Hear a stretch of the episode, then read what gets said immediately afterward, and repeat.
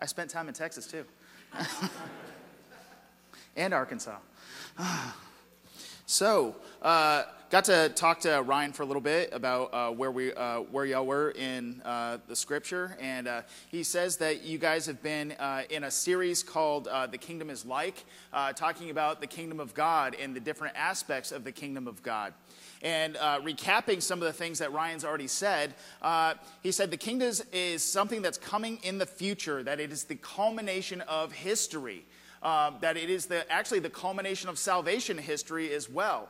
It is when Christ will return and he will put all the bad actors to shame and he will uh, gather together his people uh, uh here on earth in a new heavens and a new earth, all linked so that we can all worship and minister together uh, in the presence of God. We will no longer be separated from God. We will actually be with God uh, in everything we do, and we'll be with one another. We'll be linked in a way that we've never known. Uh, he also talked about the fact that the kingdom is something that is here now. Uh, living in Jesus' followers. Talking about the fact that whenever we are acting out what Jesus' commands are, we are actually living out the kingdom of God that the kingdom of God is something that is actually within us and part of us. So, this group right here gathering together is part of the kingdom of God. It's an expression of the kingdom of God now. So, it's not something that we have to look forward to or something that we have to pine for. It's something that we can have here and now. And it's something that we want to take part in regularly. All right? And so Jesus talks about the kingdom of God, but he doesn't do it in a normal fashion. He does it in parables. Why does he use parables? Because there are people who are meant to hear what the kingdom of God is about, and there are people he wasn't ready for them to know. And so if you don't know what a parable is, a parable is a narrative illustration that teaches by comparing ordinary physical realities and experiences with spiritual truth. They expose the heart of the hearer and call the hearers to the gospel of Jesus Christ. The whole point of a parable is to make you repent. The whole point of a parable is to show you what God is actually like. And if you can understand it, it means God has opened your mind and your eyes to knowing what that is. This morning, we're going to be in Matthew chapter 20, in verses uh, 1 through 16, dealing with the workers in the master's vineyard. And Jesus puts it like this the kingdom is like workers in the master's vineyard. So if you will follow along with me as I read uh, this passage, starting in verse 20, or chapter 20, verse 1 in Matthew. For the kingdom of heaven is like a master of a house who went out early in the morning to hire laborers for his vineyard. After agreeing with the laborers for a denarius a, a day, he sent them into his vineyard. And going out about the third hour, he saw others standing idle in the marketplace. And he said to them, You go into the vineyard too, and whatever is right, I will give you. So they went. Going out again at about the sixth hour and the ninth hour, he did the same. And about the eleventh hour, he went out and found others standing. Excuse me.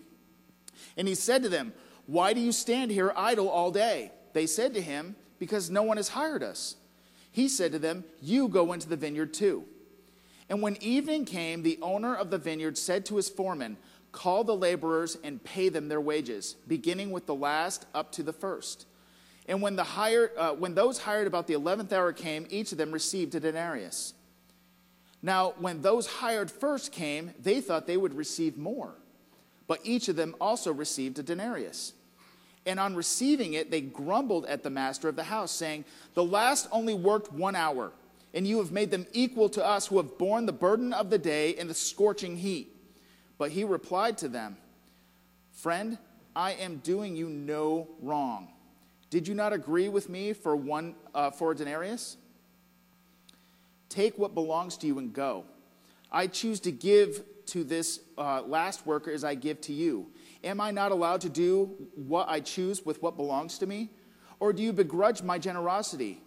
So the last will be first, and the first last.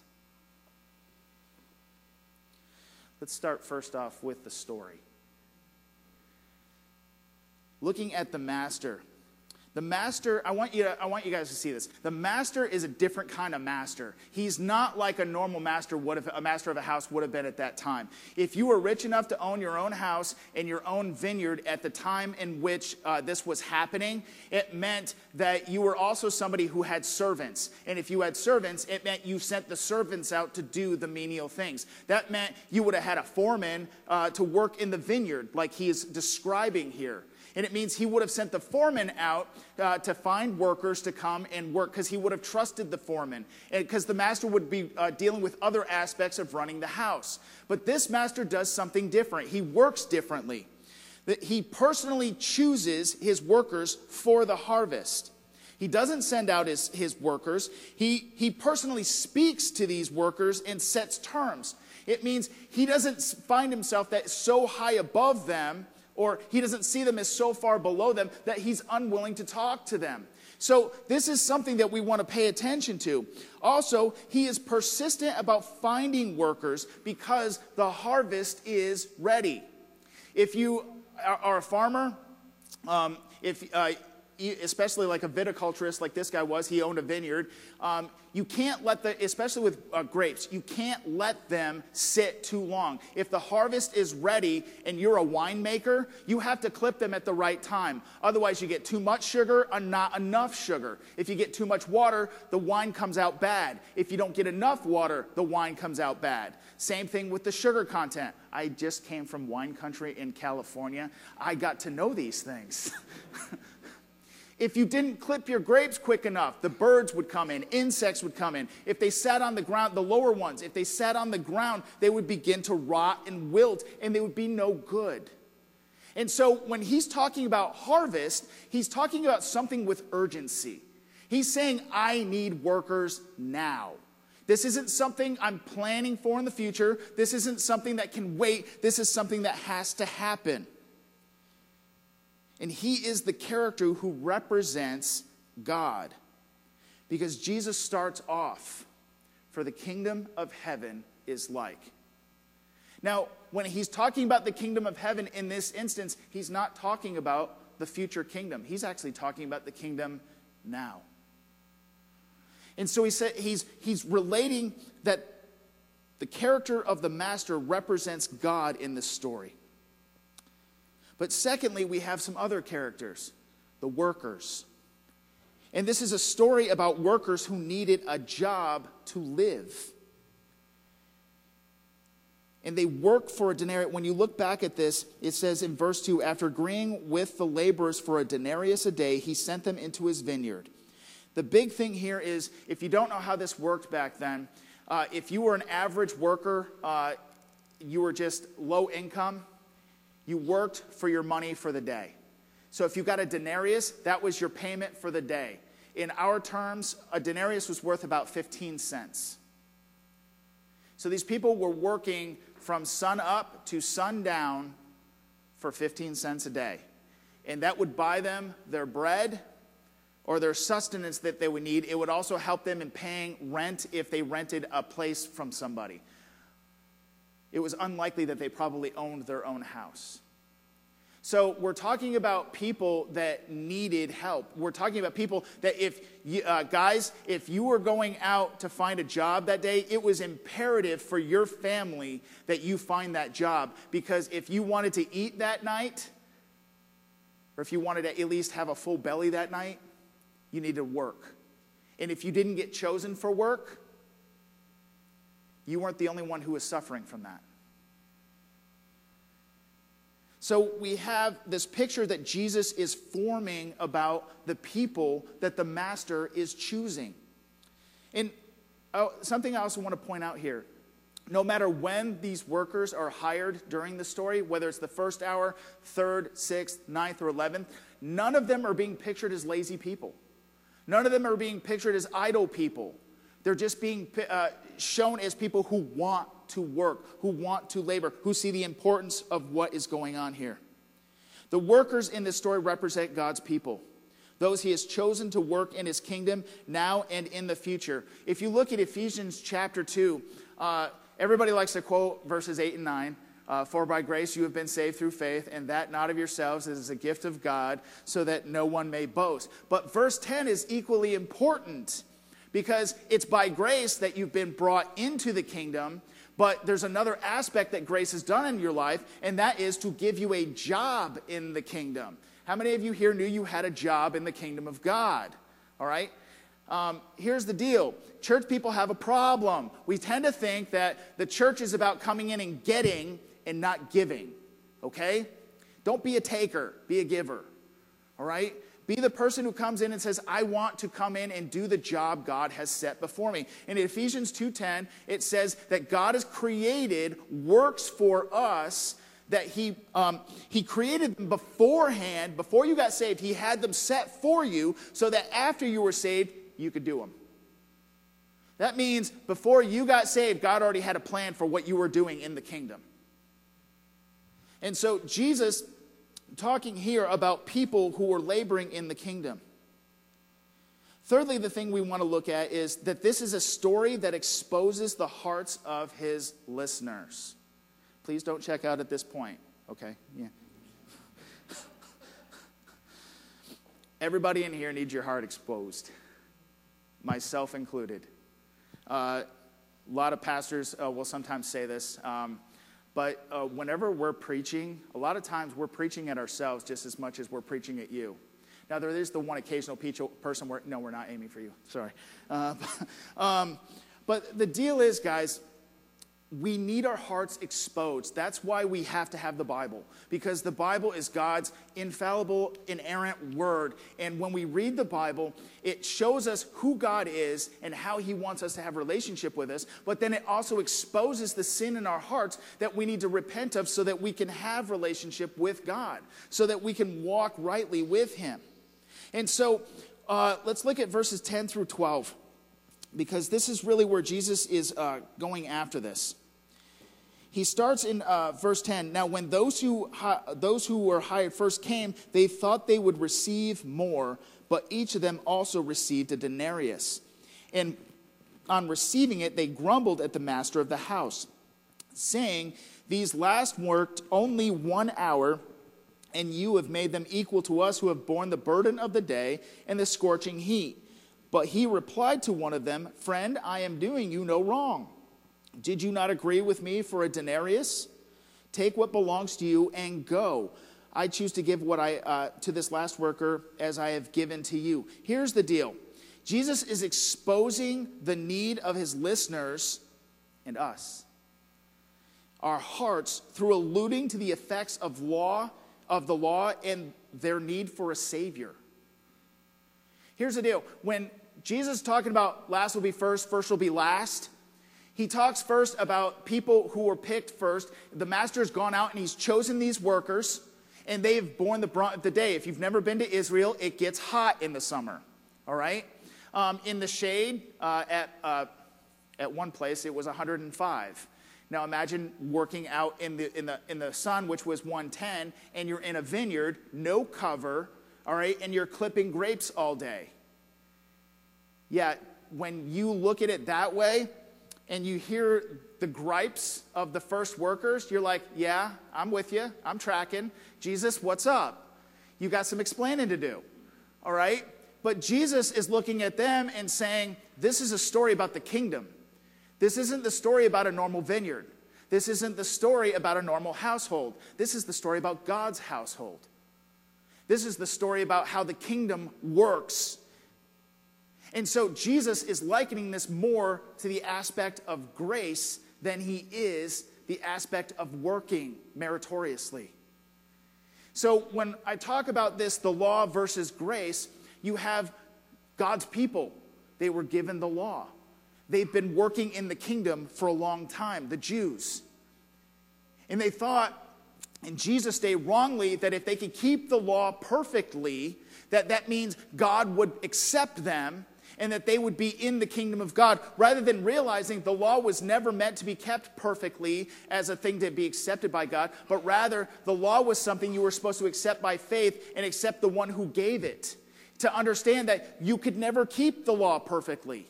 You could never actually earn God's favor, that had to come through faith. The law was meant to show us our need for a Savior. And Jesus is pointing this out with these first workers, saying, You guys are coming up to me and saying to me, I owe you more. I don't. And that was the whole point of the law. I don't owe you, God looking at them and saying, I don't owe you any more. You can't look at me and tell me what I owe you because it's not your place.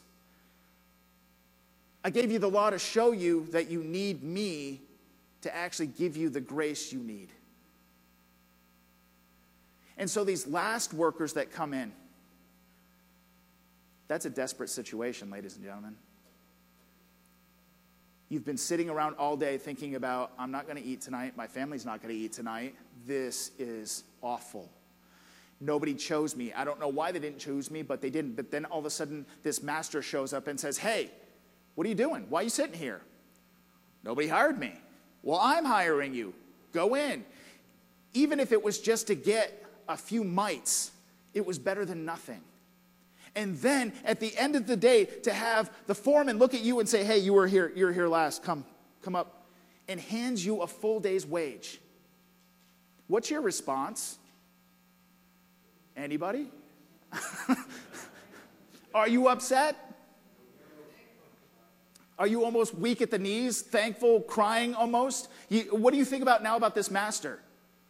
What, what, do you want to work for this guy again? Are you willing to come work for him for a full day? Are you willing to give him everything you've got plus some? That's grace. That's what grace is. See, what Jesus is driving at here is that this is what his grace does for us. We represent the ones at the last hour. The 11th hour is upon us. If you haven't heard that, that is kingdom talk for, hey, it's almost time for Jesus to come back. It means we're in the final days. And guess what, ladies and gentlemen? We've been in the final days since Jesus' resurrection. Jesus said, Here in these last days. Peter said, Here in these last days. Uh, Paul said, Here in these last days. And that's for almost 2,000 years. We've been in the last days. We don't know when it's going to happen. It could be another thousand if the Lord tarries. We're hoping he doesn't.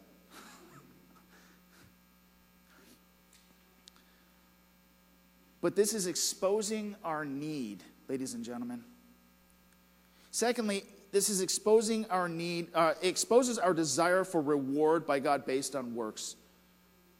In Romans 6:23, if you want to know what the wages uh, that we deserve are, for the wages of sin is death. But the free gift of God is eternal life in Christ Jesus our Lord. What does that mean? It means if we're really trying to work for God's favor, we're not going to get it because we're sinful people.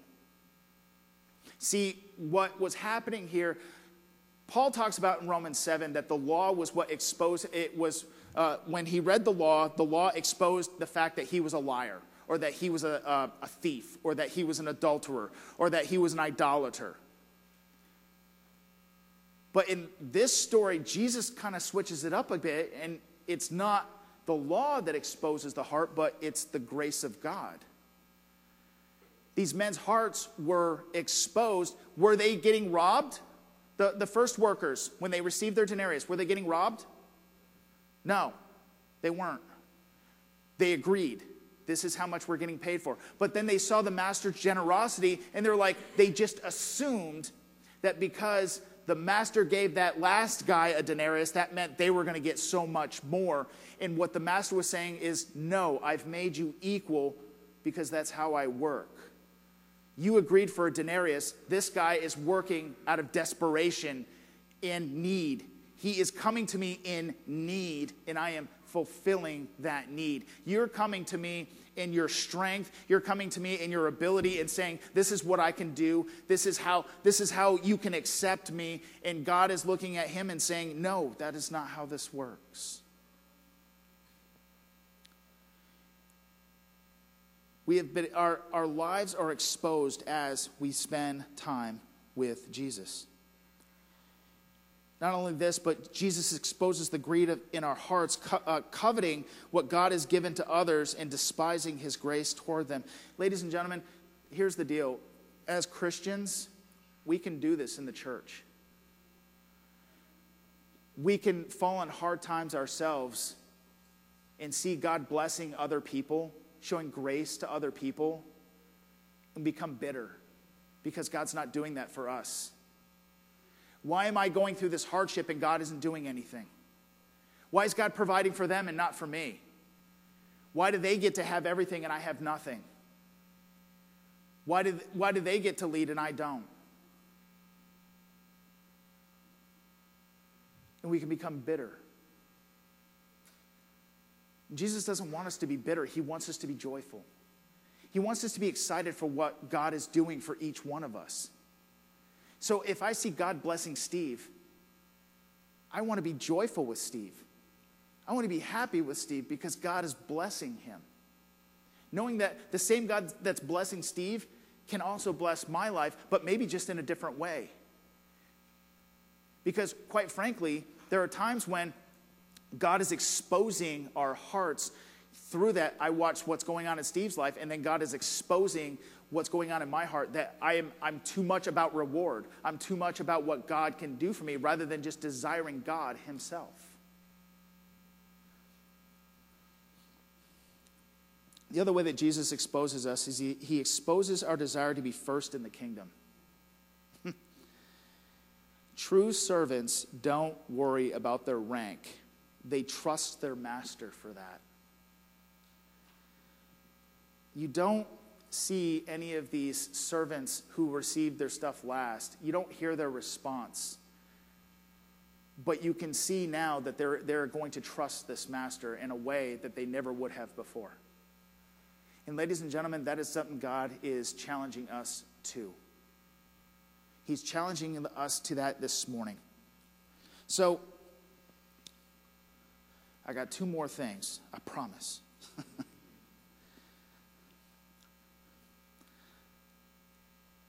So, this is a story that exposes the hearts, but it's also a story that gets to the heart of God and the kingdom, and that's the gospel.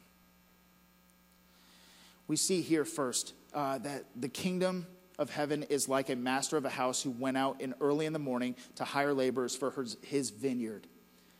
Here's the deal God is sovereign over the kingdom, He has authority. Just like the master had authority to hire everyone and choose everyone, so this God does the same thing. God goes God chooses those who are working in the kingdom. It means if you know the Lord Jesus Christ as your personal Savior, God has chosen you for work in His kingdom. And God gives grace to His workers in the kingdom these last workers, even the ones after the first ones, even the first ones, they're all receiving grace. Why? Because they, he didn't have to choose them. He didn't have to choose to pay them. He didn't have to choose to do anything for them. So, in his hiring them, even though they were going to work for him, they were still receiving grace because he chose them instead of other people. And then he kept going out at the third hour, at the sixth hour, at the ninth hour. All of those people receiving grace, all of those people being brought in to labor in this place for a master who was going to treat them far better than any other master would.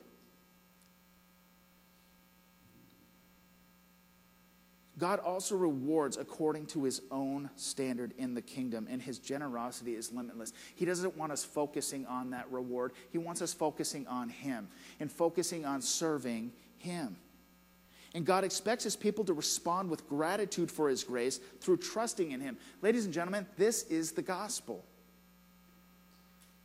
that the sovereign God of the world created us and we rebelled against him, but yet he didn't leave us in our rebellion to just die in it. He, he became human as in the man of G, in person uh, man of Jesus Christ through a virgin, lived a perfect life and died a horrific death in our place. Now, does he hit on all that in this passage? No. But he's hitting on the idea of what's going on here. This is what grace is unmerited favor and the way we receive unmerited favor through Jesus, which goes on in Matthew in just seven more chapters after this, Jesus would be hanging on a cross.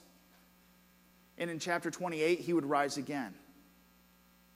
He's telling this story so that we understand this isn't about this parable. It's not about Pharisees. It's not about religious leaders. It's not about any other people. It's about God's people in his kingdom that he has chosen. And the way he chooses us is by drawing us into Jesus Christ. And he asks us to respond with gratitude. It means we receive it and say, Yes, Lord. And we take on the attitude that these workers would have taken on afterward, who had received the denarius for being in there for only one hour. Yes, I want to work for this master. Lastly, a story that challenges the hearts of God's people. So we got a few challenges here. First, we are challenged to, uh, uh, to greater submission to God's sovereignty in the kingdom. Our submission is empowered by the perfect submission of Jesus. All right? Jesus submitted to the authority of God um, to, to die for us in our place so we can submit to Him. Secondly, we are challenged to greater service to our God and one another. Guys, this body right here, you got a great group. Serve one another. Serve the people that come through those doors and eventually through the mill doors. Lord willing.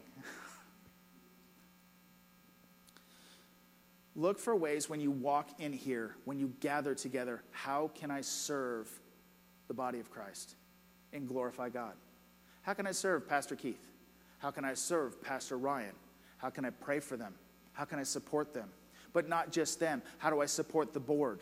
How do I support the people, um, uh, the people who stand out front and, and greet, or the people who show people to their seats, or the people that come in and clean?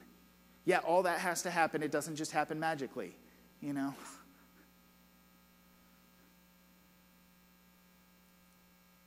Thirdly, we are challenged to seek the kingdom first and the righteousness of God. This comes, ladies and gentlemen, through consistent time in the Word, persistent time in prayer, and insistent time in fellowship. Consistent time in the Word, it means every day you're connected with Jesus in His Word. And not just that, in prayer. Open up the Word of God and read and pray through what you've read. It means this I'm in the book Colossians right now, uh, reading through it. And there are people that God brings to mind as I'm reading it. Y'all have had this, I know it. Uh, you, have had this happen, and sometimes you just, all right, I'll pray for them later. And God said, no, pray for them now. And I'm doing this for a reason because the Word of God is open and it's in front of you, and I want you to use it. This is what it means to unsheath the sword of God. This is the sword of the Spirit. It's how it's described. This is how you unsheath it. Use the thing, all right? We always thank God, the Father of our Lord Jesus Christ, we pr- when we pray for you, since we heard of your faith in, the, in Christ Jesus and of the love you have for all the saints. So if I'm praying for somebody, Father, I always thank you for Steve. Um, you are his father, and uh, Jesus is his Lord. Um, and I want to pray for him. Uh, I know of his faith in Christ and the love that he has for the saints. And he has this hope laid up for him. And I want to pray for him in that manner. Use the word of God. There's times where um, I won't ask for hands, but y'all know you've had times where, like, I want to pray for people, I just don't know what to pray for them. Ta da! He gave it to us for a reason, so that we could know Him and so that we can build each other up, hold each other accountable. When I talk about insistent fellowship, it means brothers and sisters. They should not, we should not just be gathering together as the body of Christ once a week. Go to your homes, have people in from the church. These are your brothers and sisters. You say you love this church. Um, it, it, does this describe your love? I go there once a week, I give some money, and then I go and have my own life on the outside. That's not the body. The body is when we're all together. The body is when we fellowship together, when we pray together, when we're in the we read the Word of God together. Don't just have your separate life out there. Integrate the body of Christ into that because these are your brothers and sisters. This is your true family. These are the people who are going to pray for you, hold you accountable, build you up. These are the people who are going to send you out and bring you back in and embrace you as brothers and sisters. That's what the body does. Final, final thing is we are challenged to find greater satisfaction in God. Don't find, don't seek for your satisfaction in entertainment. And what I mean by satisfaction is when I feel the most fulfilled. I'm not going to find it just in my relationships with other people. I'm going to find it in my relationship with other people when Jesus is in the middle of that. I'm not going to find it just in entertainment and just unplugging my mind. I'm going to engage my mind in the kingdom is, is entertainment bad? No. But when it replaces God, yes. Whatever other thing you can put in that slot, ladies and gentlemen, God wants you in the kingdom working together. And why? Why are all these things important? Capping all of this off? The harvest is now. Right now, we're mourning two students. We don't know what their eternal destination was. But, ladies and gentlemen, we're the harvesters, not the angels, us. God has given us that responsibility. How can St. Paul's engage UConn with the gospel of Jesus Christ? Not just UConn. How can St. Paul's engage Willington? in Storrs in Coventry, and every other town around here I don't know yet. but not just Connecticut. Let's look at how Jesus put it. You will be my witnesses in Jerusalem, Judea, Samaria, and to the outer parts of the world. Let's put that in context. Storrs, Connecticut, the United States, the world how can St. Paul's become a sending church? How can St. Paul's become the place that is planting churches not just in Connecticut, but in other parts of the United States and in other parts of the world? How can St. Paul's uh, be raising up uh, workers in this church, young men and women who want to engage their culture with the gospel of Jesus Christ? Jeremiah 29 says, I want you to seek the good of your city, and in seeking the good of your city, you will find your own good. Take the gospel to them. Why? Because the harvest is now. Lift your eyes, the fields are white with harvest. That means they're primed and beyond ready. It's time for us to take the gospel to them. This is the kingdom now. It, it, it, it, it empowers us, but it also gets us ready for the kingdom that is to come. Let's pray. Father, I thank you so much for uh, your saints. I thank you for my brothers and sisters who are in here, who are, uh, who are fighting the good fight, who are running the race uh, with endurance.